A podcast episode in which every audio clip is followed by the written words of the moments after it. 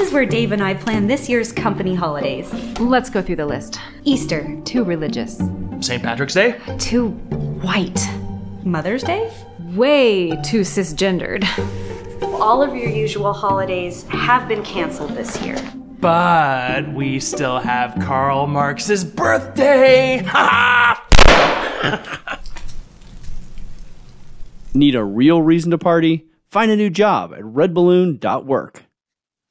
Friends, I really don't know how to say this, but Canada has lost its collective mind. And the architect of that insanity is our federal government, having abandoned all reason and virtue many moons ago. Our weekend review will show you that we live in an insane asylum of a country, and the craziest of all the inmates indeed holds the keys. We also got to interview Jeremy Bundy, producer of the documentary Antichrist and His Ruin. We'll discuss what led to the documentary and what effect Jeremy hopes the film will have on Christians and Canadians more broadly. Finally, I was wrong about mask mandates in Ontario. I told you I would admit it, and here I am admitting it. I was wrong. It appears our chief medical officer has no plans to bring back mask mandates anytime soon. That's good news. So I'm glad to have been wrong about that. So, what's the bad news? Well, Dr. Moore admits the dark secret behind masks, and the consequences are rather grievous. Hail the heaven born Prince of Peace. Hail the Son of Righteousness. Light and life to all he brings, risen with healing in his wings. Mild he lays his glory by, born that man no more may die, born to raise the sons of earth, born to give them second birth. Hark the herald angels sing, glory to the newborn king. It's December 20th. I'm Andrew DeBartolo. That's Matt Halleck. And this is the Liberty Dispatch.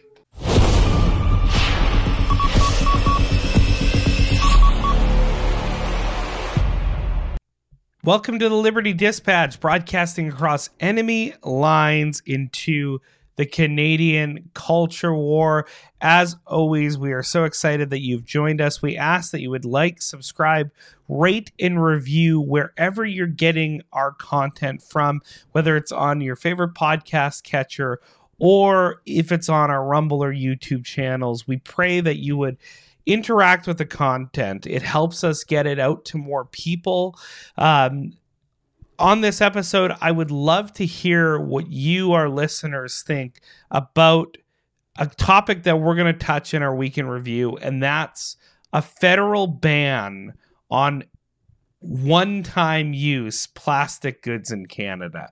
We want to hear your thoughts on those issues um, because that's something that I think is really absurd. But we want to hear you interact with us. So please do that. You can also get everything that we do on the Fight Laugh Feast network. That's flfnetwork.com. And there's a plethora of wonderful podcasts and other various programs that I know are going to be of great benefit to you over there, as well as their Slick app, which you can download from your Google Play or your Apple app stores so you can get all our content as well as the myriad of other shows like Dr. Aaron Rock's Leadership Now podcast over on that website. So and and on demand on the app as well. So definitely go and do that. We would really appreciate that. Also, our website libertycoalitioncanada.ca. That's libertycoalitioncanada.ca where you can check out all of our content and all the various things that we're doing over there. So I would strongly recommend you do that. And it is the season of giving. So we do pray that you would prayerfully consider leaving us a donation, uh, helping us continue to build and grow the programming here into the future. We have some really new and exciting things coming down the pike here. We've had some wonderful conversations in the past w- with uh, Doctors Peter McCullough and Dr. Robert Malone. Deanna McLeod, she has some wonderful conversations with Mike. If you want to know the latest on vaccines and medical tyranny and just all these things, we're covering it on our programming and we're touching on subjects that the mainstream media will not touch on. So if you find value in that, please we would ask that you would scan the QR code at the bottom of the screen or go over to Liberty Coalition Canada dot com slash donate. There's a donate tab at the top of the page. And if you would go over there and leave a donation if you want to specifically donate to our news and analysis and what we're doing here on the dispatch and what mike does on open mic you can actually get yourself a charitable tax donation uh, report and receipt because we, with our partnership with the Christian Week, now have that ability to do that for you. So definitely go over there. And finally, last of the housekeeping, reach out to us directly at Liberty Coalition Canada, eh, sorry, at info at Liberty Coalition Canada.com with any comments, questions, concerns. We do love to hear from you, so we would recommend that you go over and do just that. Christmas is really just a few days away, and today is December the 20th. So if you haven't purchased all your gifts for everyone, you are definitely going to be in the time crunch. But even though it is just a few days away, there's still time to purchase gifts for your loved ones. And depending on what you purchase, it may be more of a Boxing Day or post Christmas gift. But nevertheless, you can be certain, as you've seen and heard already this time of year, that all of the woke and status coffee companies that you despise and that ultimately despise you and your worldview will be offering you cute little gift bags filled with bitter coffee and pagan mugs all in an effort to take your money and fund their corporate socialism. That's why we're thankful here for our friends at Resistance Coffee. They also have a wonderful gift idea for the holidays. Not only does their coffee taste fantastic, they also use part of your money to fund the fight for freedom and liberty in Canada. So head over to resistancecoffee.com slash LCC and give the gift of coffee. You can purchase a little resistance, which is two bags of coffee and a mug of your choice with some stickers and a resistance gift bag for $55 plus free shipping. Or you can purchase a lot of resistance, which is four bags of coffee and two mugs of your choice, some stickers, and a resistance gift bag for $95 plus free shipping. Head over to resistancecoffee.com slash LCC and give the gift of coffee and make sure you use that slash LCC. That way they know that we sent you. Well, Andrew, here we are at the beginning of another week. And as we like to do, we like to queue up our week in review so we can cover a bunch of the stories that came out in the pre- previous week.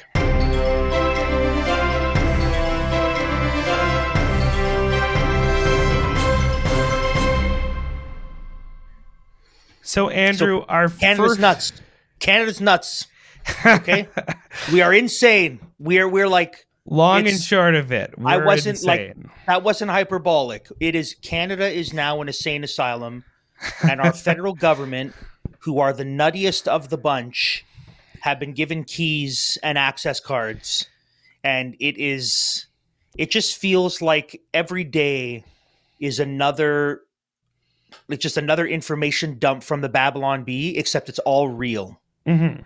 Yeah, and to those of you who might be detractors to some of the language we've used in the program before, saying that we have a totalitarian regime and that the government's uh, leviathan tentacles have reached into every aspect of Canadians' lives uh, you need to look no further than the first story that we are bringing to you. And uh, Andrew, this story is the fact that the federal government's ban on plastic straws and other single use plastics is now coming into effect. From the National Post, Canada will impose a ban on the manufacturing and import of single use plastics starting on Tuesday. That would be Tuesday, December 20th, 2022. The new rules cover plastic checkout bags, cutlery, stir strick, sticks, and certain hard to recycle food containers. Single use plastic straws will also be eliminated, although there are some exceptions. Businesses have to use up their remaining inventory of these items by December 2023, lest they fall afoul of our federal self righteous bureaucrats. The manufacturing and importing of six pack plastic rings for drink containers will also be banned in June 2023, with their sale ending a year after that. The latest step is part of the federal government's wider effort to meet zero plastic waste target by 2030, according to the government's website.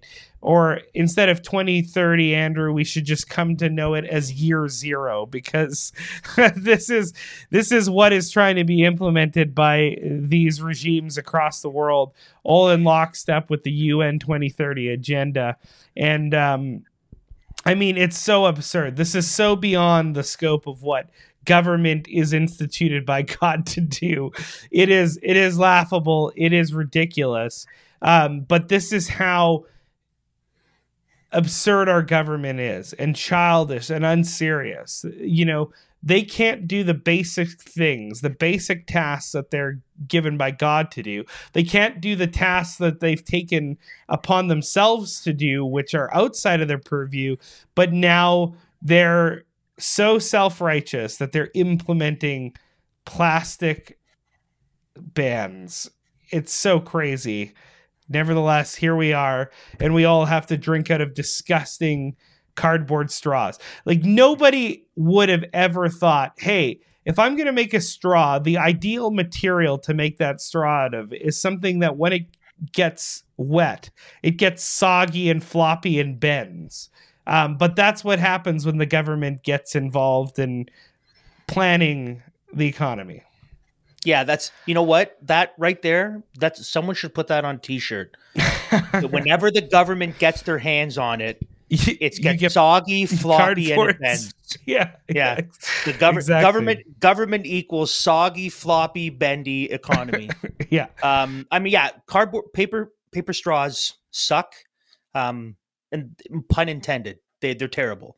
Uh, but the irony of this is the actual wasteful nature of the policy. Number one, the amount of money they're going to be spending with compliance officers and making sure that this is all implemented is a waste.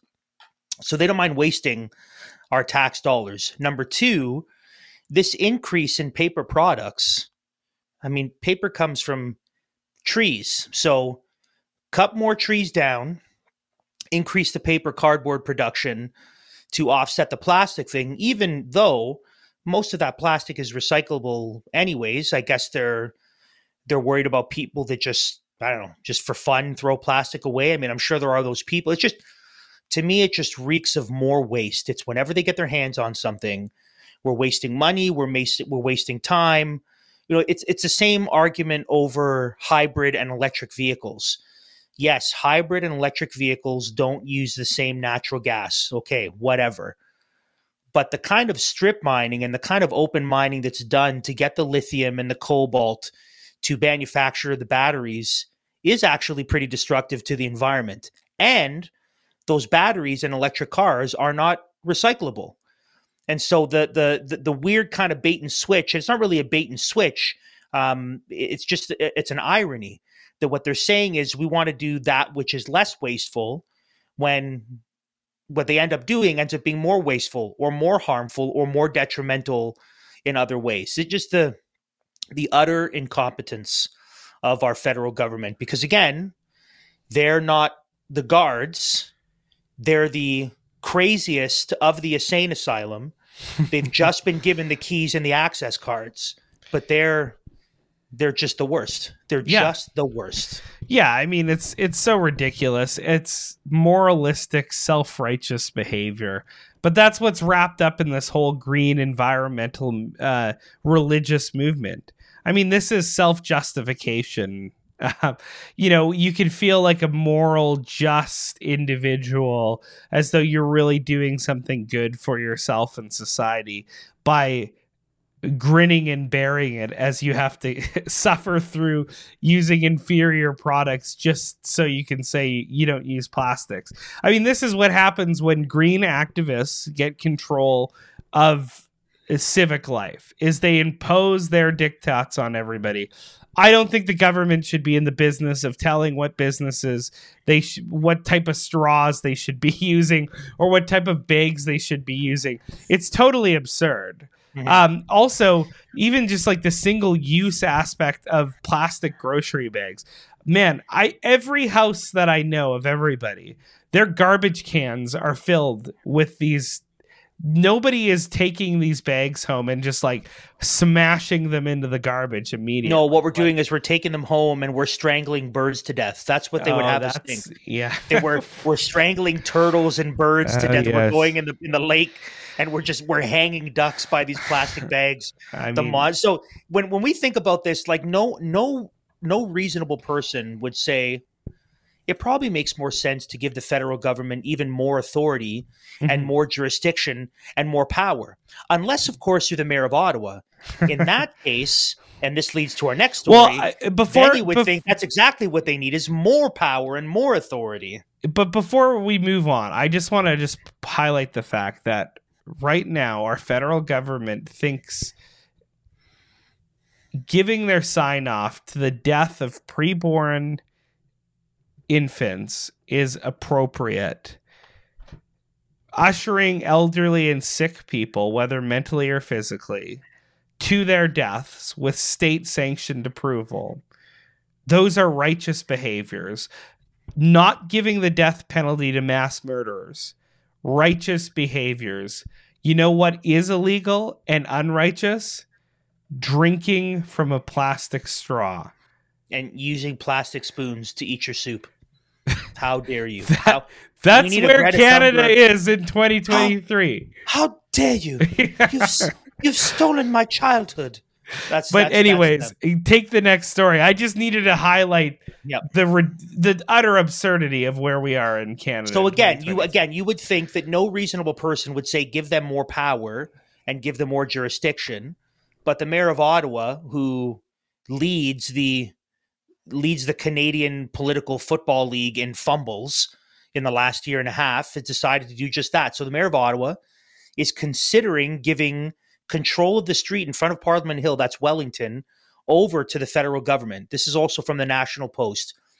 Ottawa Mayor Mark uh, Sutcliffe says he is open to giving the street in front of Parliament Hill to the federal government, but he says simply redrawing maps won't solve all the lingering concerns left by the Freedom Convoy. What are what are the lingering concerns? What to do with all the leftover hats and hand warmers and uh, and and Canadian flags and French toast? What what? Oh, brother, what will Ottawa do? Anyways, a parliamentary committee recommended this week the government should take responsibility for both Wellington and nearby Sparks Street as part of several steps to ensure the Freedom Convoy doesn't repeat itself. Quote, I'm not opposed to the idea of the parliamentary precinct expanding and looking at solutions, but that alone is not going to solve the problem, the Ottawa mayor said. Quote, no matter where those lines are, we're still going to have to work together to police downtown Ottawa and respond to demonstrations and threats. So, I I can't. So the mayor. So let the the mayor basically sounds like, uh, like a like a social media diva from a couple years ago, and so the mayor the mayor's looking at Wellington Street, and the mayor's thinking about another freedom convoy, and the mayor's saying, "I can't even." Government, please take take care of it for me. Yeah. That's basically what's going on here. I can't even. Mhm. So please, federal government, you just you make sure it doesn't happen again. Yeah, absolutely. And obviously, this is um, for fear of their own Canadian citizens, right? Um, lest there be other demonstrations, uh, let the federal government take control of those streets near Parliament so they can institute all sorts of uh, strict measures to avoid, you know, ordinary Canadian citizens trying to redress their government on the federal level, for for for grievances.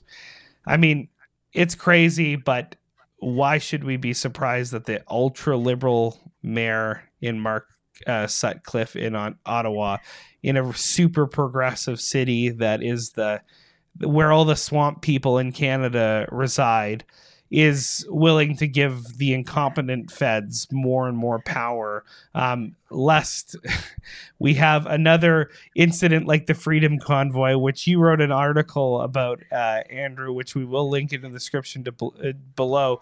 It is the first article that you've published with uh, Christian Week in partnership with them, um, and it shows how all histrionics aside, all hysteria aside, the feds did not meet the threshold to declare the Emergencies Act, and that's just on its face. You don't really have to get into really complex argumentations. It's just abundantly clear that they didn't meet those measures.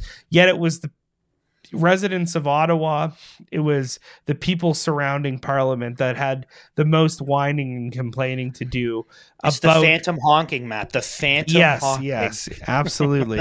Every Even time though- I see a goose now, I get nightmares. Yeah. Because that honk just, I spiral back to, they were singing "Oh Canada" so loud. All those, all those kids. I'm such a miserable leftist, Yeah. progressive gargoyle that everyone needs to be miserable, just like me with my purple hair, and Yeah. seeing all these kids and their moms smiling as they continue to support the reality of moms and dads and families and freedom in Canada.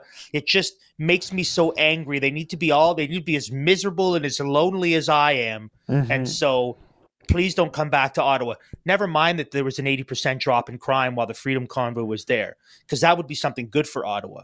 No, no, no. No thanks. We don't want that here. Well, the insanity on the federal level, Andrew, doesn't end at banning plastic straws, straws or giving government more control over the area surrounding Parliament, uh, lest Canadians uh, want to uh, protest in the area. It also extends to the fact that the federal government has created a post COVID 19 condition in Canada document. And this is from the Government of Canada's website.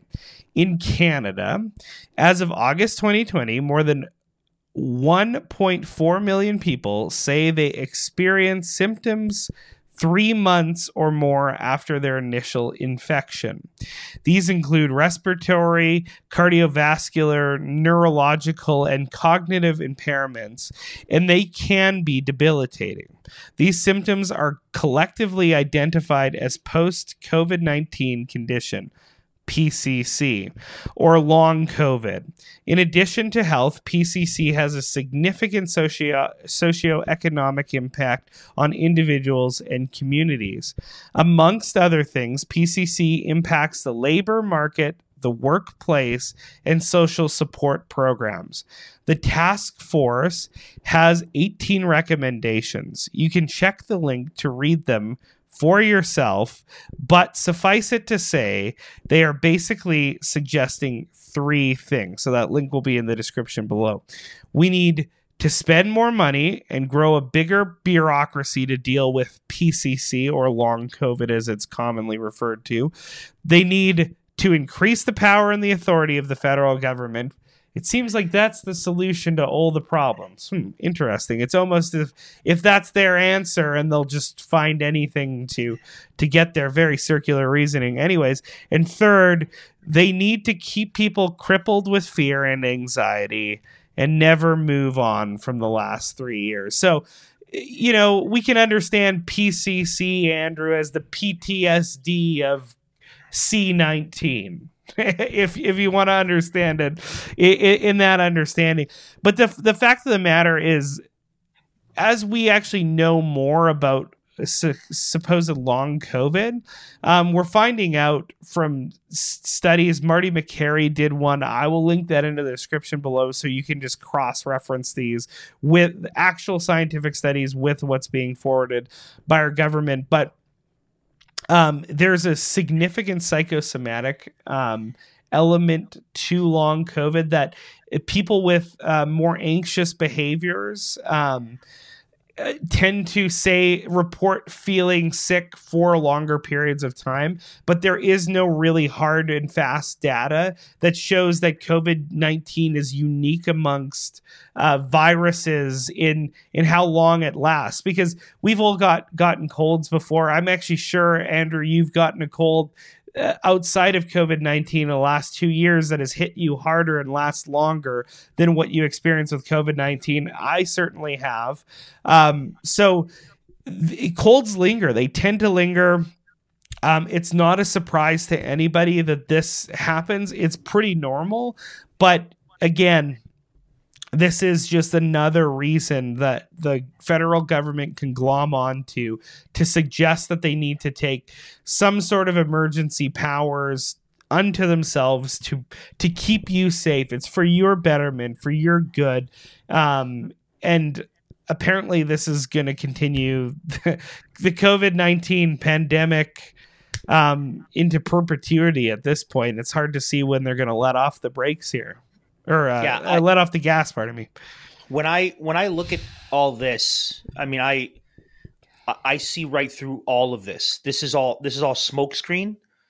This is all euphemism, and I- I'm going to help you to see through this. So when they say that PCC has significant socioeconomic impact on individuals and communities, that it affects labor market, the labor market, the workplace, and social support programs. You know what really affects those? shutting down businesses and crushing an economy. You know who did that? Our governments did that, not PCC. They're the ones that created the economic problems that we have right now. They're the ones that have driven up inflation. They're the ones that have lowered the value of the money that we work for. So they created this problem, not PCC. So here's another thing. Do you know what increases a person's likelihood not only of getting sick, but also the degree to which they will have more severe symptoms. If they find themselves in the midst of a free floating fear and anxiety and worry and isolation, that actually has a profound effect on your immune system. So people will get more sick and for longer, not because of PCC, but because you've isolated them and you've made them afraid and anxious and worried to see or touch other people because all they think they are now is vectors for transmission. Oh, and by the way, you know what else will damage someone's immune system and make it more make them more susceptible to getting sick for longer? Locking them inside of their house for 2 years, preventing them from coming in contact with any good bacteria or any viruses or other people, making sure that they don't get sunlight and fresh air and that they're active.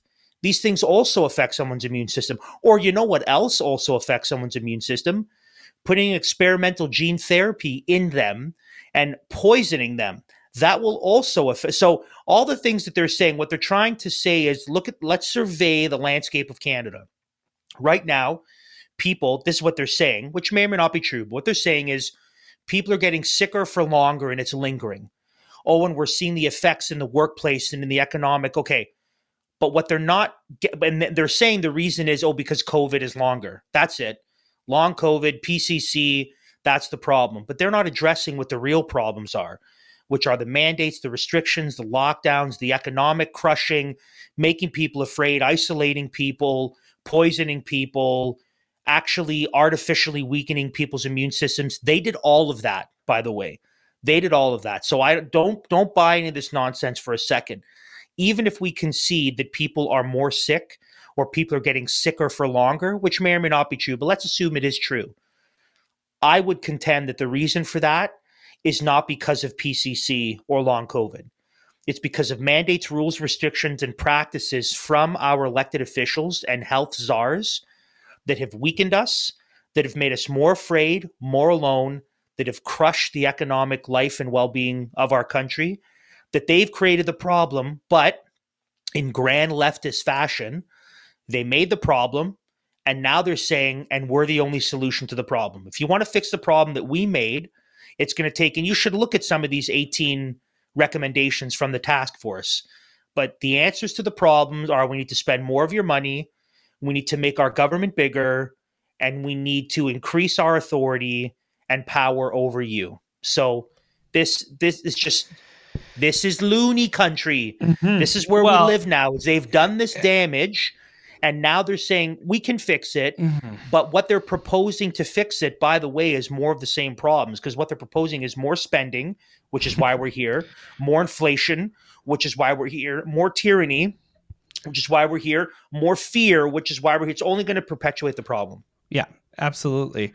Andrew, this last story is a doozy, and this is really, you know, it is it is tragic. I, as somebody who's worked in the the pro life movement, who has done anti abortion work for for a long time, I know the benefit that crisis pregnancy care center, centers are to to Canadians across this country. I've seen it firsthand. I know so many people who are um, a part of those pastoral care elements in the pro life movement across our nation. Um, but for all the good they do, for all the help that they've given, that doesn't mean they're going to escape the jaws of leftist tyranny and ideology. And the really, really tragic story is it's only going to hurt mothers who are in need um, because these these um, centers do some great work. The story that I speak of is the fact that the federal government will remove charitable status from pregnancy care centers. From LifeSite News.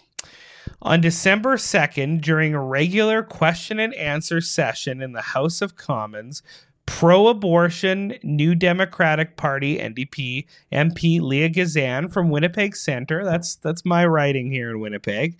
Thank you, Leah. You are the worst, you Marxist communist Jezebel. Anyways, Gazan asked Liberal Deputy Prime Minister and Minister of Finance, uh, the journalist Chrystia Freeland, who doesn't have any business being a Minister of Finance, but she's got the right ideology. Anyway, um, what the status was regarding the Liberals, uh, Liberals Party's 2021 election platform promise for no longer providing charitable status to anti abortion organizations such as crisis pregnancy centers. Freeland answered as follows Under the common law, charitable purposes fall under one of four cate- categories relief of poverty, advancement of education, advancement of religion, and other purposes beneficial to the community.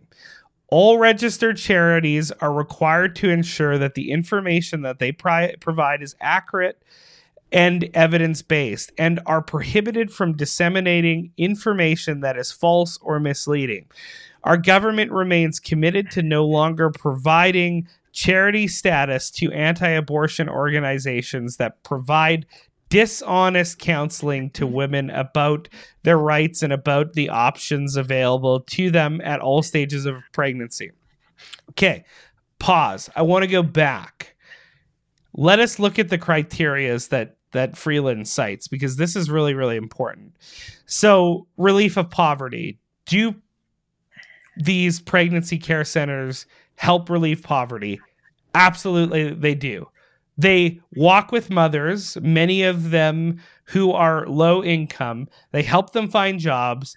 They give them resources like diapers, all sorts of things that cost quite a bit bit of money when you're having kids. So they are absolutely engaged in poverty relief. They also advance education.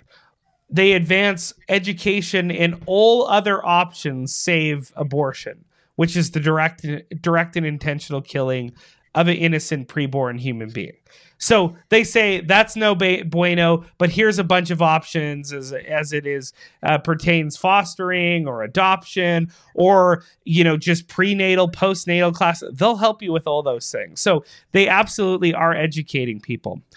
The advancement of religion. Well, certainly a lot of them have a religious side to them and other uh, purposes beneficial to the community. So that's very, very broad, right? We're talking about an extraordinarily broad, vague criteria that obviously it, it shouldn't be hard to make. uh, make the case that these pregnancy care centers check off all four boxes that would be under that criteria and they certainly are doing that which is beneficial to the community. Now the fact of the matter is how do you define that community is is what we're going to get to. But i also want to highlight andrew before you jump in here with your comments because i know you have some just the dangerous precedent that these words set.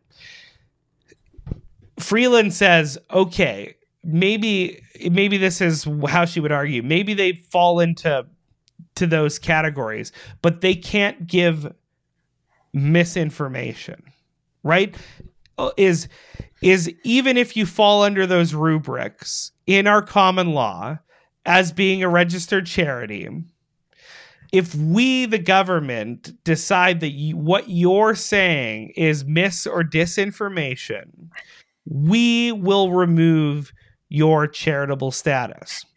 Now, churches need to realize they just passed Bill C4 a year or so ago. Now, it went into effect, right?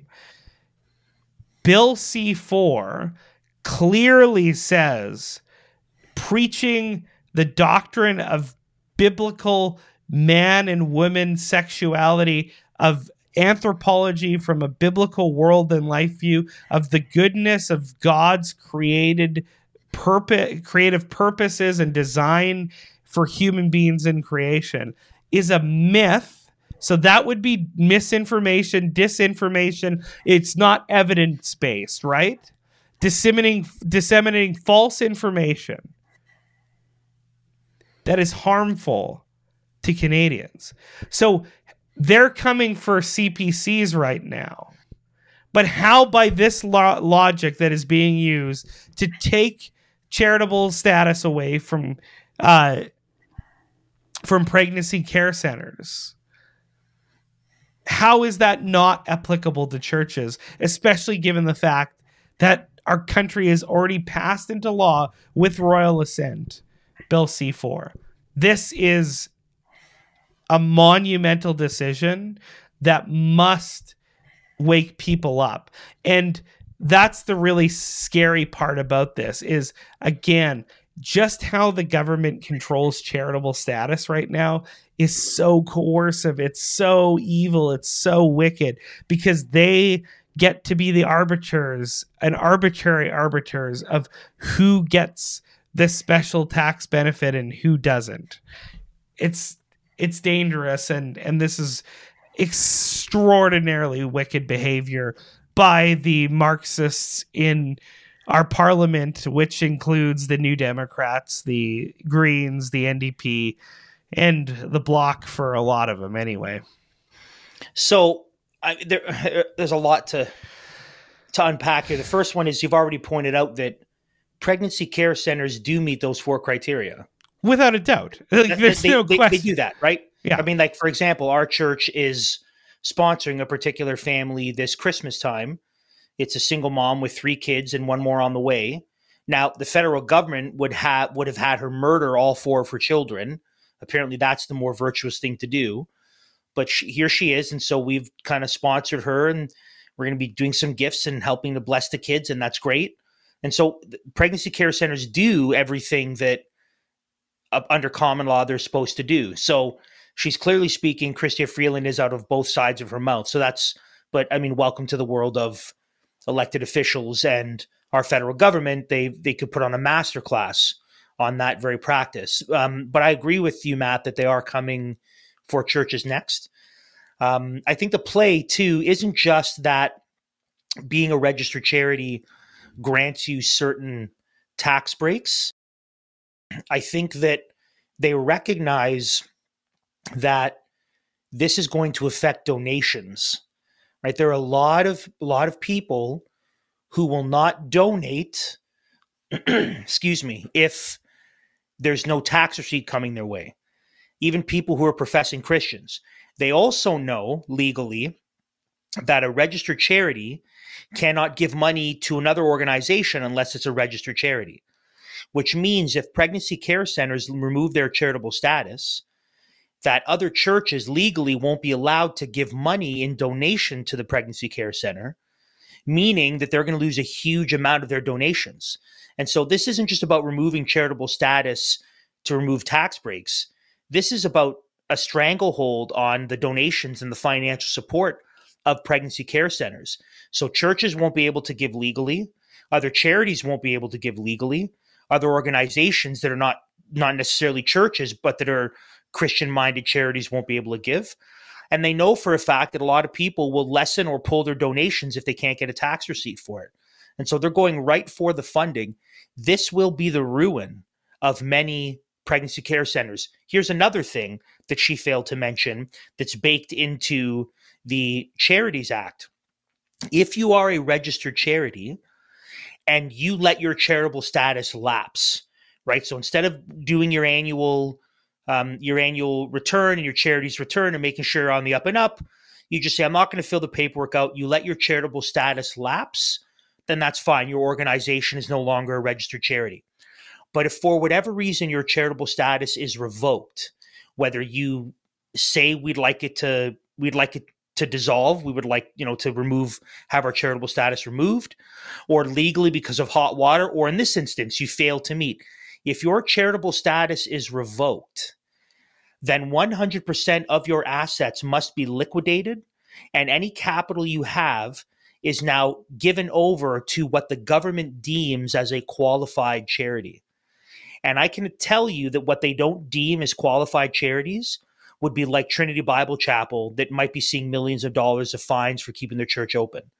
So this is all stuff that the public doesn't know that you need to know about that in pregnancy so in kingston the pregnancy care center here i've been in contact with them we've been talking about this very thing Mhm. i'm actually going to be writing another article for christian week about this very issue and i'm going to be interviewing the director of the pregnancy care center here in kingston. Mm-hmm. She's a godly woman and and we're going to be talking about this but we i mean i've chatted with her. They're trying to figure out what to do because if their charitable status is taken from them then all of the money they have in the bank and all of their assets everything they have in their space is to be liquidated, and 100% of that is given over to the government to be distributed to a qualified charity of their listing. Mhm. That's and people don't know. So if I could just, there's the last thing I'll say on this. If you are a church that's not a state church, Mhm. or that's not a woke leftist church that's already given up ground on sexuality and inerrancy and and the scriptures right if you're if you're an evangelical church that's remotely faithful let me give you some advice that you need to consider seriously with your elders you may want to let your charitable status lapse. Um, don't I, I i would i know this is tough. You need to have a very real series of meetings with your people. You need to tell them listen there's a good chance that we're not you're not you're not going to be getting as generous a tax return this year if you give to the church if we're not a charitable organization. So expect less Mhm. but our expenses won't go away. So you got to have a very real meeting with your people and say if our charitable status is revoked we still need to honor the lord and give as much. Have that conversation but i would recommend letting your charitable status lapse and not renewing it. Don't do any of the work to make sure that it's renewed annually because if you are a charity and the government decides that you need to have your charitable status revoked by force, then everything you have, all the money, if you have a building, if you have land, all of that is liquidated and all of that is then distributed to qualified donees as the government decides. So be prepared for that. Take care of the things the Lord has given you to steward. Um, and I would say get ready to give it up. Yeah, and that's that's the problem with the the way that the Charities Act is structured as it is. Um, listen, the Church of Jesus Christ and the various ministries that ought to be attached to that, and I would I would put CPCs in that, right? I, I think if we're working in a positive framework, these are organizations that churches can set up and and run. Caesar has no right to tax the church because the Church of Jesus Christ is an embassy of Christ in this world. And uh, just as China has no right to tax Canadians um, and Canada, neither does Canada have a right to tax the Church of Jesus Christ. And this is something that Andrew, I think churches have to to recognize that if we go along with this stuff, we're going to be forced to render unto Caesar what is God's. And that is just it as inappropriate as not rending, rendering to Caesar what is Caesar's in, in the formula that our Lord uh, lays out. We have to really consider what's going on here. And churches should A, be thinking about how they can start these ministries if their local CPC is dying or how they can support them to remain open what we can do maybe to shelter some of their funds if, if need be uh, so that all this this capital isn't being liquidated over to the government immediately we have to get into contact with some of these organizations and see how we can help them. But then we also, as you've made mention, Andrew, we have to have these serious conversations because as someone who sits on a board of um, or an organization that not doesn't yet uh, have charitable status, this is these are conversations we're really having. Is you know, is it worth it?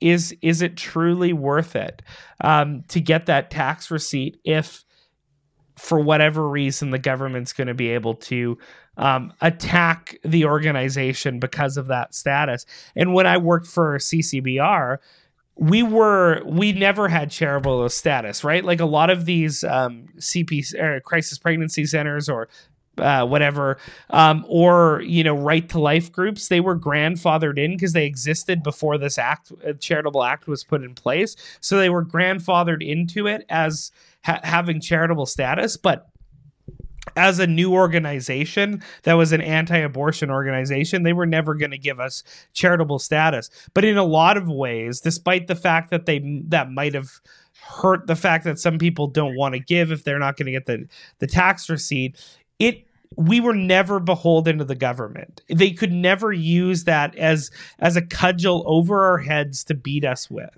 And there was great freedom and power that came with that. And I think far too often, especially in our nation, um, the gospel's watered down. The full orbed view of the kingdom of God and what that means for every area of life is uh, skirted around because churches are worried if hey, if I speak out in politics, if I speak out in yep. real everyday matters, the government uh, potentially can come for me.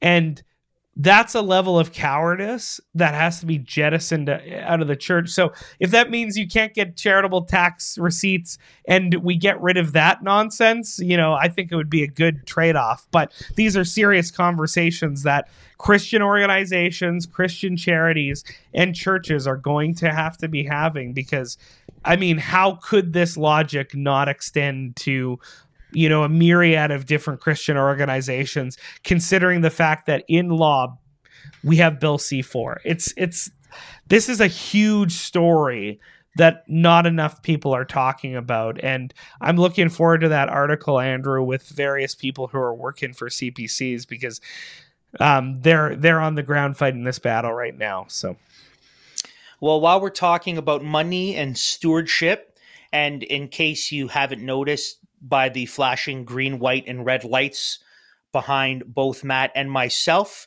it is Christmas time. Christmas is just four days away. I know because my kids ask about a gazillion times a day when Christmas is.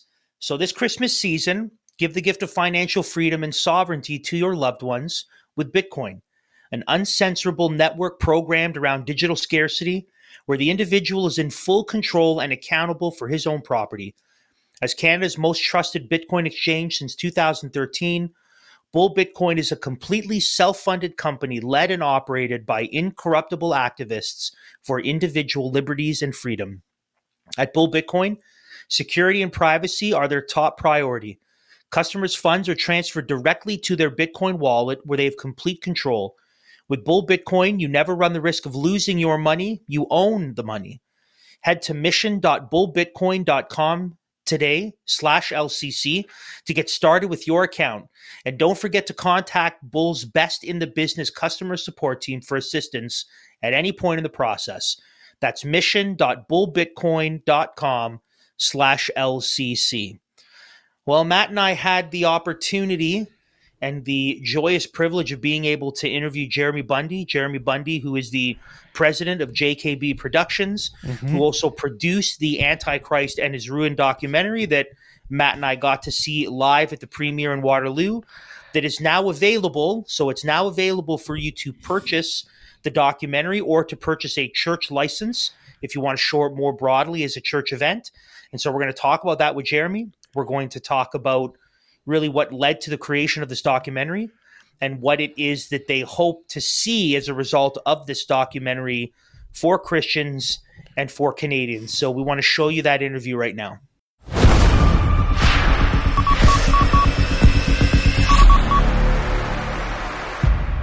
We are welcomed by Jeremy Bundy here on The Dispatch. Jeremy Bundy is the owner and founder of Jeremy Bundy Films and Boniface Business Solutions. If you like the Liberty Coalition Canada website, and you should, you should thank Jeremy for that and his hard work.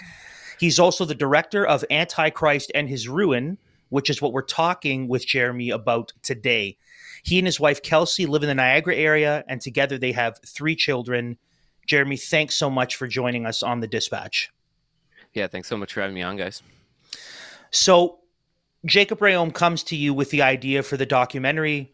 He's been reading some John Bunyan, or he he he had a few years ago, and so this all comes together. So he pitches the vision to you, this idea for the documentary. So based on what he says, based on what he brings you, what becomes your vision for the documentary? How do you want to put it together? What's driving your creative process based on what he brings you? And now you need to create this. Talk to us about your thinking and really your vision for how to put this together. Yeah, well, Jacob is a is a pretty creative guy, and so when he came to me and pitched me the idea, um, he did a really good job, and I, I loved it. Uh, the first thing we did is we sat down and we storyboarded the whole thing. So we laid out the the whole argument from beginning to end. And in that first meeting, we basically decided that we wanted to help people. We wanted to build an argument. We wanted to tell the story well in order to disarm people because we were hearing so many different uh, arguments that uh, had no historical, um, factual uh, position to them. Uh, we were hearing arguments uh, from pastors within the church that, you know, um, historically Baptists have just done whatever the government said, and there's no precedent for um, for defying uh, the government. And we were hearing, you know, freedom fighters want to fight for freedom, but not necessarily know where freedom came from. We were hearing Canadians uh, not understand that uh, Canada was uh, historically a, a, Christian nation, and so all this, all of this noise around us, uh, helped us uh, form the the storyboard in a way that really helped address a lot of those issues and build an argument that could help um, each person in those different groups of people uh, really build a an argument, really build uh, categorical thinking for where freedom comes from, um, build a precedent for the church uh, defying tyranny, and um, help Canadians actually uh, recapture their uh, their freedom that historically came from from the gospel impact uh, on our land. So. Yeah. So what becomes your vision for putting it together then? So I guess as, you, as in the actual nuts and bolts of so like the uh, if I'm correct, all of the animation was done by Les Lanphere, who did right. the movie Calvinist. So I, it looked familiar. Um, so in your thinking of putting this together, obviously you have interviews, you have animations, you have a bunch of historical videos and news clips that you put together. So after you kind of have this idea of what you want to communicate, what uh, what starts going on in your mind? How do you you know how do you think about how you want to lay it out, put it together, and, and just create you know creativity wise? What's what's going on in your brain? Because I mean, the finished product is phenomenal. I mean, the the, Mhm. the production Yeah. the production quality is as good as anything I've seen. I remember sitting in Trinity looking over to my wife who was beside me saying, "This is as good as any documentary I've seen." It's just in terms of production value, and obviously being grounded in truth. So, mission accomplished. But at Oh, the thank you. earliest stages, what uh, what's going on is you're thinking, how am I going to form this thing? How am I going to put it together? Yeah, so I knew that there was a lot to address in it just with the size of the storyboard. So, um, whenever you have a lot of information going forward, it's it, you really want to keep people engaged uh, with with what's going on. And I know that you know if you sit down for a movie, the thing that keeps you engaged is that cinematic feel. It's the way that the music works together to help uh, bring the emotions along with what's being said. Um, so I knew that I really wanted to do my best to create a flow throughout the whole thing that really captured uh, the person who was watching it to do uh, to, to, to really make a, a cinematic experience uh, out of out of the whole thing uh, in order you know to, to keep the attention of of the person that's watching. So i knew that i wanted uh, great locations for interviews locations that help tell the story. I know that I, wanted the lighting to look a certain way. Um, I know that I wanted the the camera movements to to be uh, you know it was it was hard to be one guy on location and add the camera movements in. Uh, thank goodness for technology and some of the automation uh, that I was using for for those interviews. But I knew that I wanted all of this to come together in in a really cinematic experience for the for the person watching. Um, so each yeah, like I said, each location tells a story. Um, you know, you think of Steve Richardson, and we we filmed his in in an old uh, factory that was being uh, redone, rebuilt, and uh, there was sheets of drywall up up against the wall waiting to be put on. And part of Steve's story is he lost his uh, his pastoral job and had to uh, uh, get uh, pick up a, a manual labor job hanging drywall. Um, and so, like each location, if you if you go through and watch it, each location tells a story. The lighting tells a story. The the music uh, helps tell the story, um, and it really all points to just that um, cinematic experience that I was I, I kind of envisioned uh, when we were sitting there putting the storyboard together.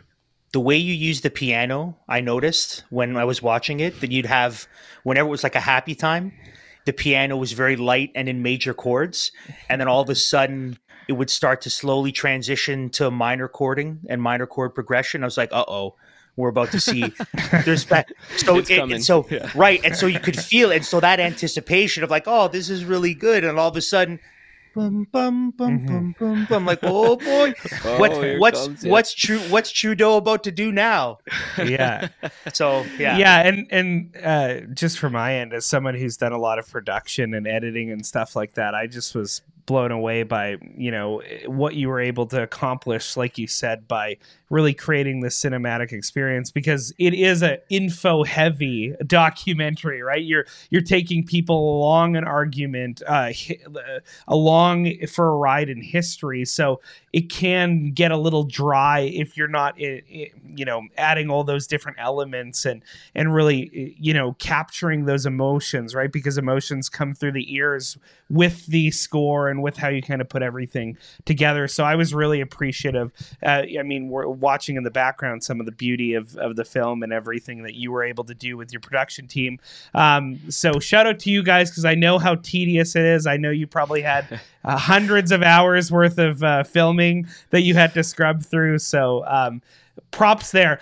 The one thing for me, Jeremy, that I thought this film is extraordinarily helpful because not only are you presenting an argument that's very coherent, it's well laid out, not only are you presenting history to show, hey, this is actually in a long tradition of you said Baptist, but it also goes to Protestant resistance theory.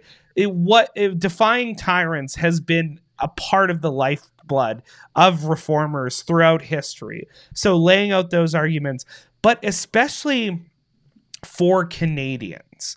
I think there's a lot to grasp in this documentary because uh, so, so many times we're watching American films that are bringing principles and concepts forward to us that we have to then filter up into our context and make sense of it in the Canadian context. But was so helpful for for me and I think for a lot of uh, the people listening and viewing this podcast is the fact that you set the documentary in a Canadian context. So maybe you can talk about your kind of desired outcome from the documentary and what you hope Canadians can understand from what you've put forward here in Antichrist and His Ruin.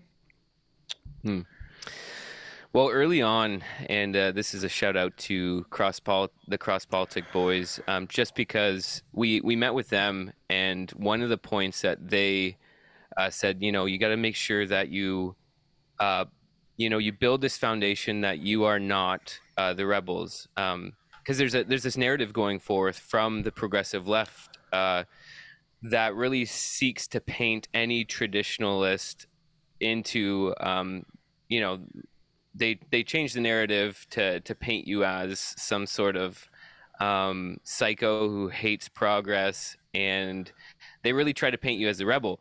And so we knew that uh, we wanted to utilize historical fact in order to build an argument that uh, painted uh, the Christians as the ones that are trying to uh, save our country, the ones that are trying to preserve the foundational heritage that we have and and the love of freedom and uh, seeing the gospel impact uh, that Canada's seen uh, in its history. We we really wanted to do uh, well at preserving that and then uh, letting letting people know that we aren't we aren't the rebels, right? We are we are the ones that want to save Canada. We're not the ones that want to uh, see it destroyed. Absolutely. And in God's providence, we got, as I cut to your screen, there was uh, the motto of Canada behind you, which is literally grabbed uh, from Psalm uh, 72. And, and that is what I think is so helpful is you have Andre Schutten in the film who leads us through Canadian constitutional history, British common law. I mean, uh, Dr. Joe Boot is like flying out of his seat to tell us about uh, the British common law tradition. It's awesome. Yeah, Um, I've, I've never seen him get so excited about anything in his life. yeah, no, exactly. So, so I think it is very helpful because it does set the story of what's going on in the Canadian context, even going back to what uh, the expo uh, there in Montreal had had to do, how this this change in religious devotion from a Christian constitutional monarchy to um, this kind of pluralistic, multicultural um, identity. It was really progressive in its ideology and it was well thought out. They they had a plan of attack, they had an agenda, and they as you've said, they were the revolutionaries who were trying to form Canada into something that was totally different than it was founded to be. So I do appreciate the fact that that that narrative did come across. So if that was your goal, you did it very successfully because that does come across in the film for sure. oh, thank you. It also, to your point, Jeremy, that that there is a there's an idea floating around, a caricature floating around, a, kind of floating around, not just about the documentary, but about a number of the pastors who were involved, who were interviewed, and who were part of this, whatever you want to call it, quote unquote, freedom churches or nonconformists. That really what we're about is we're about being scofflaws and anti-authoritarian and really kind of beating ourselves on the chest and looking down at those who you know close their churches for whatever reason and the reality is the documentary very clearly says listen there were there was a, a huge swath of evangelicalism that did comply that did close their church and it was exposed and it was dealt with and the hypocrisy of their position was dealt with and their butchering of romans 13 was dealt with. But that was just a small part of the documentary really. The document especially the end the the hopeful picture of christian families having kids taking dominion that this is how we win right? The, the home is how we win. Mm. the long walk through the history of our country the very clear exposing of this cultural behemoth that has been coming for western civilization. The documentary is is not and even the fact that you have pastors in the documentary who openly admit that they failed at the beginning that they they they, they played it wrong. They didn't do what they should have done.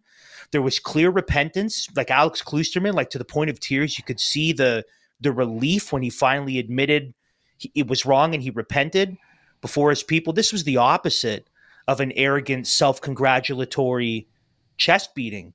This was a humble plea to protect the church and to fight for the god-given freedoms and rights that we have in our country which come from him.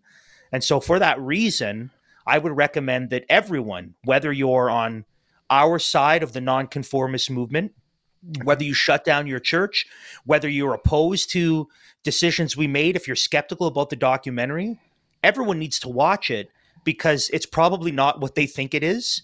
And it's better than what they think it is. And it'll be more helpful than whatever they anticipate it will be. So we want to get everyone watching this. Everyone needs to mm-hmm. watch this. Everyone needs to understand. You know, there hasn't been anything else like this in Canada.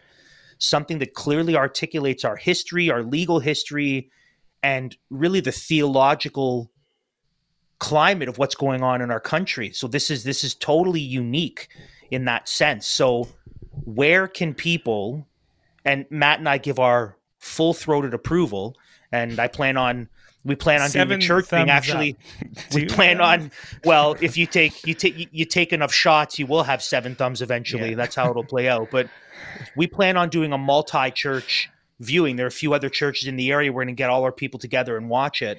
Mm-hmm. Um, where can people go, and what are the different options for viewing and for purchase, just to make it as easy as possible for people to go and purchase this and watch it. Yeah, that's great. Um, you can go to antichristdocumentary.com. We have turned that into a streaming platform uh, where you can buy the digital version and then gain lifetime access to stream it on any device, uh, whenever you want, wherever you want. And uh, in the new year, we are going to be doing our best to get this on DVD because there are some people that uh, like that as well. It was just impossible for us to get the shipping infrastructure together before Christmas but there is um, there are options for giving a gift card that covers the cost of the DVD. So there's still gifting options for uh, people who would like to gift this to a compliant pastor, uh, to a politician, to a friend, to family uh, for Christmas. Um, so all the options are there at uh, antichristdocumentary.com. Excellent, brother. That's well, great. thank you so much for coming on, and thanks for all your hard work. Because I know it was a year of just tedious um, work for you, and I know I know it's both the funnest thing you can do is you know seeing this this idea come to life. Uh, but it is stressful and it is uh, a really, really ton of work on your end. So we're thankful that you took this project on, that you didn't shrink back from Jacob's idea and you you took it on and ran with it and obviously did such an amazing job. So I'm excited for people more broadly to be able to see the film and we again would suggest that you go over and check it out at the website. You you would purchase it for your loved ones or those whom you disagree with as Jeremy said uh, Purchase it one is for every single good. person. Purchase one for every single person who's on the TGC Canada Council board. Yes, yeah, Purchase absolutely. one for every single Some- one of the contributors for TGC Canada. Get one, get two for them, please. Yeah. yeah somebody's got to share it with someone uh, a board member of banner of truth too because i don't want to give too much away but banner of truth the banner of truth boys need to watch this documentary so if they're listening hey some, somebody send it to the banner of truth guys No, that's that's that's that's that's fair. There's a number. Yeah, it's this is good. This is good stuff, Jeremy. And I think you've uh, you've I think you've solidified your position as being a uh, a rather hot commodity in the Christian Canadian documentary world because I think what we've what we've seen this last in the last couple years and really what we're going to see in the years to come is that there will be a lot of stories that need to be told. There's a lot of stuff Hmm. That has been exposed, a lot of stuff that we're going to have to deal with and we're going to have to set the record straight and just how the church responds to what's going on in our country. Um, I think uh, I think you've you've basically made yourself the go-to guy. So it's time to uh, it's time to get ready to expand your your business and hire a bunch of people because uh, I think you're if you haven't already had a dozen offers, you'll have two dozen after we air this uh, this interview. So Absolutely. thanks so much boys yeah just praying Yeah. that the lord's glorified through uh, through both of our efforts and Yeah. um, yeah looking forward to the future thanks, Yeah, man. Thanks so much. thanks guys So if you haven't yet, you need to go purchase a copy of Antichrist and His Ruin. If you haven't seen it, if you're a pastor, then I would recommend contacting them about getting a church license, showing it at your church, maybe a few churches around, make a big deal out of it. You definitely want to support the work that they're doing with the Antichrist and his ruin documentary. I also want to take a minute to tell you about our friends over at Rocklinc Investment Partners. Obviously, you're out of mainstream media. That's why you watch us. And so we want to get you out of mainstream investment management too. Whether it's planning for retirement or just looking for ways to protect your wealth from overreaching government, Rocklinc can help you out. They're not a big bank and they're not owned by the Davos crowd. They're a private company filled with freedom loving Canadians offering independent investment advice. Give them a call at 905 631 5462 or send them an email info at rocklinc.com. That's info at rocklinc.com. Well, for the main story we want to cover today, I have to say, I'm I'm I'm I'm a big guy. I'm a big boy here. I was wrong. I was wrong. I called it wrong. I played it wrong. I'm not I'm not trying to excuse it. It seemed that the messaging was all going one way. It seemed that you had, you know, Hamilton School Board, the Halton School Board had their little push for a bit. In Ottawa, they wanted to get masks back into schools. You had the messaging, this pretty consistent messaging. Oh, things were there's going to be masks. There's to so. Our chief medical officer has said Ontario has no plans to bring masks back. So I was wrong. You can say I told you so, and that's fine. However, however, There's I want to be I want to be clear about this. What we're going to see in the wording from our chief medical officer is though I was wrong about bringing mask mandates back, I was very right about the nature of masks and what they do. We were very correct about the truth regarding masks and the effect that they have, whether it's psychological, whether it is physiological, that that there are or or kind of in terms of social effects that there's damage done and the damage for many has been done and is probably irreparable after two and a half and three years of it. But we just need to be clear no mask mandates good news. Masks have done serious damage that's the bad news this is from the ottawa citizen it's from the ottawa citizen this is dr moore our chief medical officer in ontario quote Masking was one of our only tools when we didn't have vaccines and we didn't have oral outpatient treatments like Paxlovid. By the way, that's false. There were lots of other things like open a window, get outside, and don't over hyper sanitize. So we had treatments. That, and there was lot. there was the nutraceutical uh, cocktail that men like Dr. Peter McCullough were were Yeah. talking about and promoting and using to save people's lives.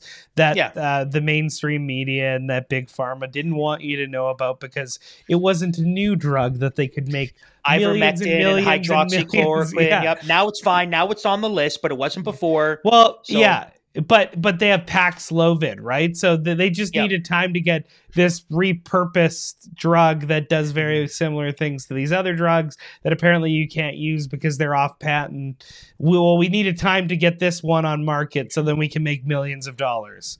Absolutely. Anyways, So- continue. What he said. All we had were masks, except for common sense and 50 year old medicines. All we had were masks. So he continues. It was something we were dependent upon. That's false, also. But we were obviously seeing, we are obviously seeing that there are some negative consequences to not being exposed to the normal respiratory pathogens over time, he said during an interview with the newspaper. Okay. Unqualified non medical officials and non medical experts, like, you know, me, for just an example, because I know me, was was was thoroughly social media excoriated for saying something like, hey man, if you put a mask over your face and hyper sanitize, you're probably going to artificially weaken your immune system. It's probably going to be bad for you not being exposed to sunlight and fresh air and good bacteria. It might actually be more damn. What do you know? You're not a virologist. You're not an epidemiologist. You're not a doctor. You're just an anti government conspiracy theorist. Blah, blah, blah. I was right. We were or right. you might have, or you might have been one of those crazy people that re- read Dr. Anthony Fauci's paper about how masks actually made the Spanish influenza worse. yes. uh, but yeah. or But just or like I just remember exist. for years, for years, the whole the mythology, right? The whole the whole idea around kids have to play in the dirt. We've over hyper sanitized with this hand sanitizer. We've done more damage. They need good exposure. So we were right, and we've been right for hundreds of years. But we were kooky. But turns out now that he has no other play, now that we're seeing certain effects. So he continues. I don't know if at a societal level we are ready to go back to mask mandates, he added, which I mean is good news. Now, I don't know what he means by that at a societal level. Is that his way of saying that we need to break down people's wills even more before they'll comply? I don't know, but apparently most people don't want it, and that's all they care about. That's that's science. I thought science was protecting people, but now it's people don't want it. So whatever kind of social science they're conducting here. So the Ottawa Citizen continues. The theory, which has been widely criticized by some experts, is that public health measures were so effective at stopping COVID 19 and many other seasonal viruses that it has left very young children especially highly susceptible this year now that mandates have been lifted and more viruses are circulating. It counters some evidence that exposure to COVID is affecting some people's immune cells and weakening their immunity. That, that whole paragraph, by the way, is pure junk because you know what's affecting people's immune systems and making them weaker? Or you know what's jacked up illnesses? The gene therapy injection. That's wrecked people's immune systems. That's made people more sick and more susceptible.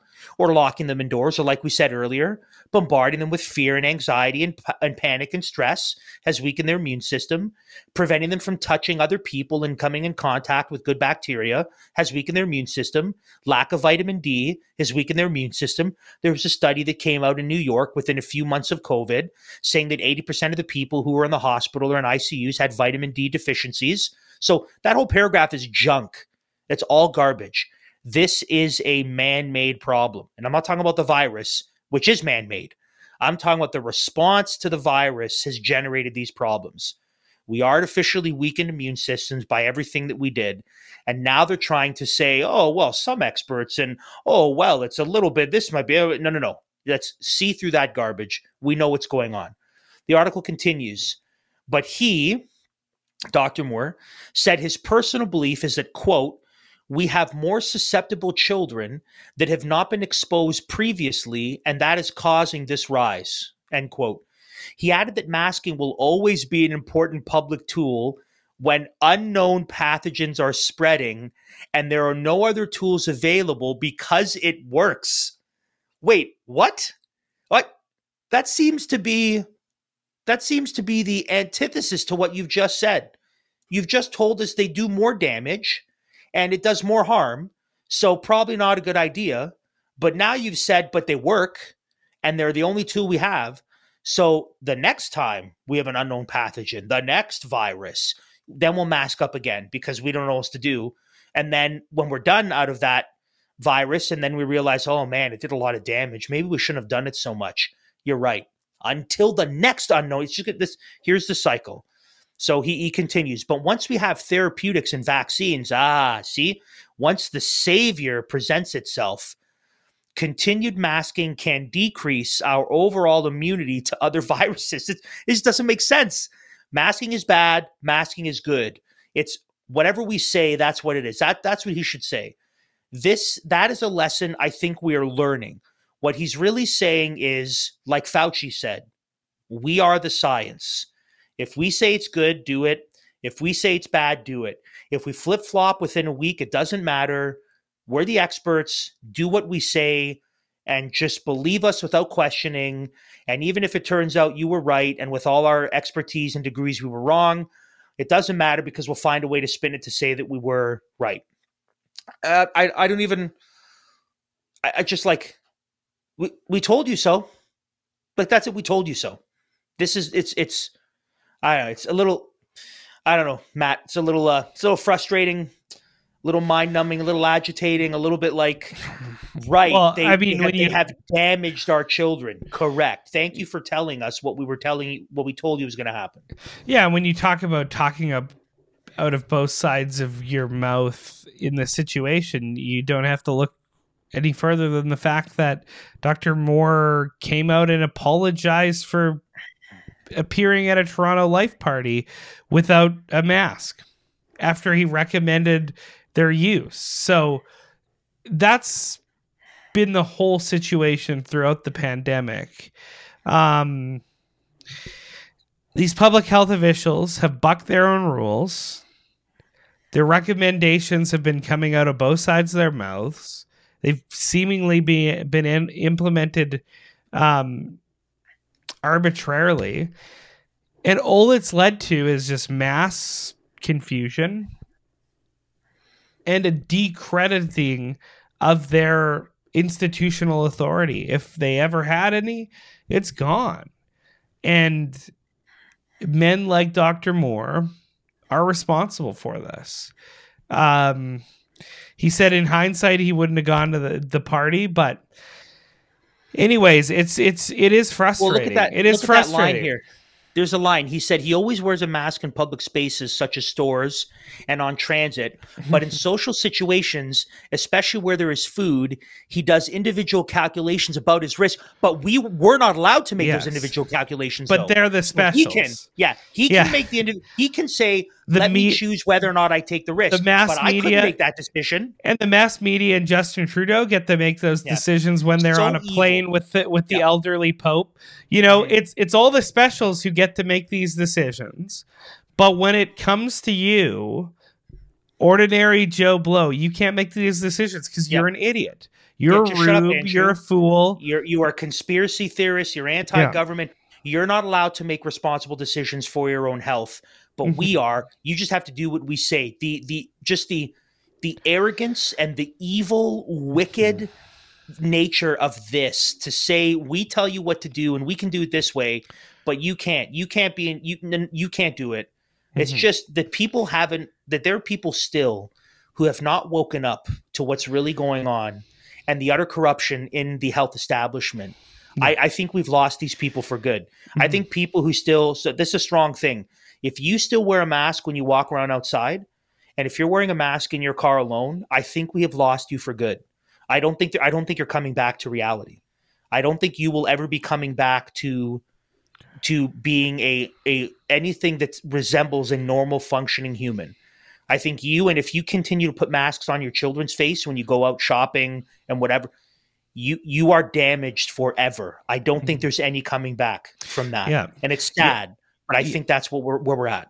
Yeah, and and again, it's a situation where the supposed cure is likely more harmful than than the uh, the the virus itself than what it was trying to to cure uh, because not only ha- have masks and mask man- mandates led to all sorts of social division um, they've seriously impacted for the negative uh, kids' ability to learn not only nonverbal communication, which is people always say it's 90% that's not a scientific number but you know quite a bit of our communication comes non-verbally um, and it's expressed in the face right? The the face is the window to the soul you know?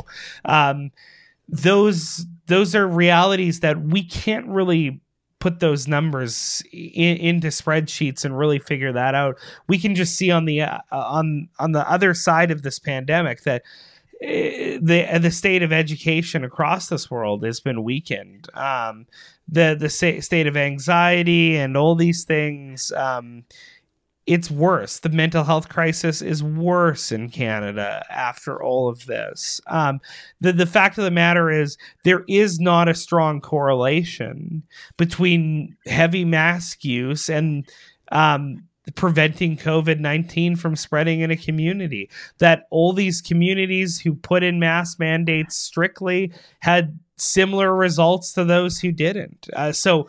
I mean, there's not even good justification for them. There is literally to this day no zero blind studies, which is the highest, um, you know, the gold standard as it as it pertains to science on the effective use at masks to stop a, a, a virus from spreading, especially one that um, is, is is so minuscule as you know Omicron, the COVID nineteen Omicron. Um, I mean, that's the thing. It's the supposed cure has been far worse than than the virus itself and it will have such long-term ramifications that we can't still wrap our head around that just embarking on these policies on a whim and then chastising those who would not go along with this as foolish, dangerous, hateful, unloving. Um, I mean, it just shows how foolish that is, how insane it is, how insane this whole thing has been. So we can be thankful that, you know, there is a, a modicum of some rationality being used here by Dr. Moore.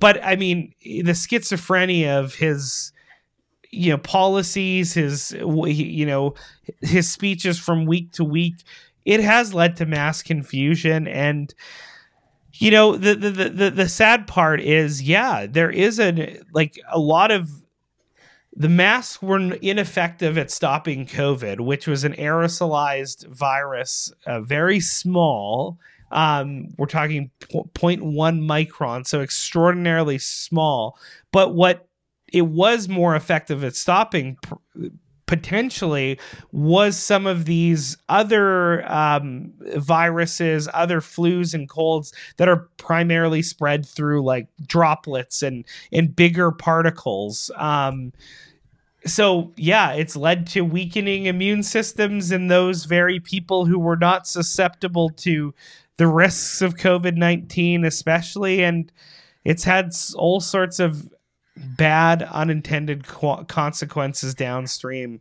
And again it just it goes to show you the flippant arbitrary sometimes downright contradictory nature of what was imposed on us in the last two and a half years is is it's evidence for why we should not give these bureaucrats more control. But nevertheless as we saw at the start of the program andrew the answer to these ideologues is more control more control more centralized power. Oh this is only this this now gives us the reason why we have to control absolutely every aspect of your life lest you be harmed by anything. And that's where we are. On the cusp of 2023 that's where we are in in Canada. And it is a sad state of uh, of our culture. And Dr. Moore saying something about masks maybe being more harmful than good is the sort of thing that got people banned on social media or that got got their post covered in fact check. I'm speaking from personal experience here, of course. and so, what's what? There, there, are lots of lessons to be learned. We've touched on a lot of the lessons regarding bureaucracies and tyranny and totalitarianism and and the the, the two facedness, double speak that comes from our government. But there's an, another lesson here, if I might be so bold as to say, is that if you want to actually hear an honest assessment of what's going on in the world, and if you actually want news and analysis from a Christian, conservative, honest, objective worldview. And really, if you want people who are not prophets, just, just happen to tell the future. I mean, the, the last two years here at the Liberty Coalition Canada has basically been us telling you the future, is us saying, listen, this is the truth about the jabs. This is the truth about the masks. This is what the lockdowns will do. This is going to be the play. This is what's going to happen legislatively. And then lo and behold, finally, our tyrants have no choice but to admit these things. And then all of a sudden, we look back and say, right, we told you that. So if you want to continue to hear about tomorrow's news today, and if you want to know what's going to be happening in our country in six months to a year, then you need to continue to join and listen and support us here at Liberty Coalition Canada because we're going to continue to say the things that will get us banned on social media today say the things that'll keep getting our videos blocked on YouTube, say the things that'll get your friends and legacy media calling you a crazy conspiracy theorist, anti government nut. But then in six to eight months, it'll come out that you were right all along because we were actually engaging in real, honest discourse and real, honest research and trying to understand truth and science mm, because we love the Lord and because all truth is His truth and because the only way to actually be rational or understand reality is if you do so from a Christian worldview. So please consider supporting us here at Liberty Coalition Canada, not just our news analysis, but the legal work that we do. We've been sending legal updates out, and we will continue to do every Friday to the end of the year, highlighting the incredible work that we've been doing in the world of litigation and defending Canadians. We're going to continue to highlight some of our advocacy initiatives. One in particular that we want to talk about coming up on January 15th is Biblical Sexuality Sunday.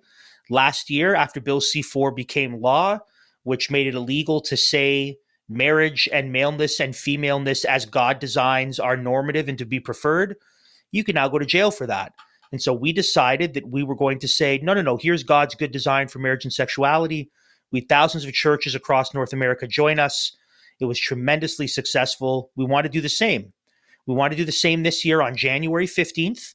And we want to preach a hopeful message of God's design and God's ethic for, for sexuality and marriage and the truth that God can transform lives. We really, really hope you watch the interview that Matt and I did last week with Pastor Matt Roden and the Harback family, highlighting the actual transforming power of the Word of God, that taking someone who is walking a very dark, very destructive path and allowed her to have her eyes open to the truth and come to Christ in faith and repent of all of that. And so please consider joining us this year on Biblical Sexuality Sunday. If you go to libertycoalitioncanada.com, click on the initiatives tab, click on Biblical Sexuality Sunday, you will have all the information there. You can also email me at churches at libertycoalitioncanada.com. If you're a pastor, if you're interested in joining this year and you're looking for some promotional stuff, stuff for Sunday, an official invite letter. We can get all that to you. We really, really hope you join us. And again, please consider supporting the work we do here, which is more stuff like that as we continue to be a united front for restoring liberties and freedoms in Canada. And yeah, there's there's just a couple days left to go before Christmas. So uh, I hope that everyone, you know, if you want to give a really good gift to your friends this year, share that interview with them mm-hmm. and put them on to Liberty Dispatch so that you can either continue to strengthen them in their crazy conspiracy theorist views or you can hope to smack some reality and truth into them and give them a little dose of some honest assessment from a Christian worldview. So if you love the people in your life, you will expose them to Liberty Coalition Canada.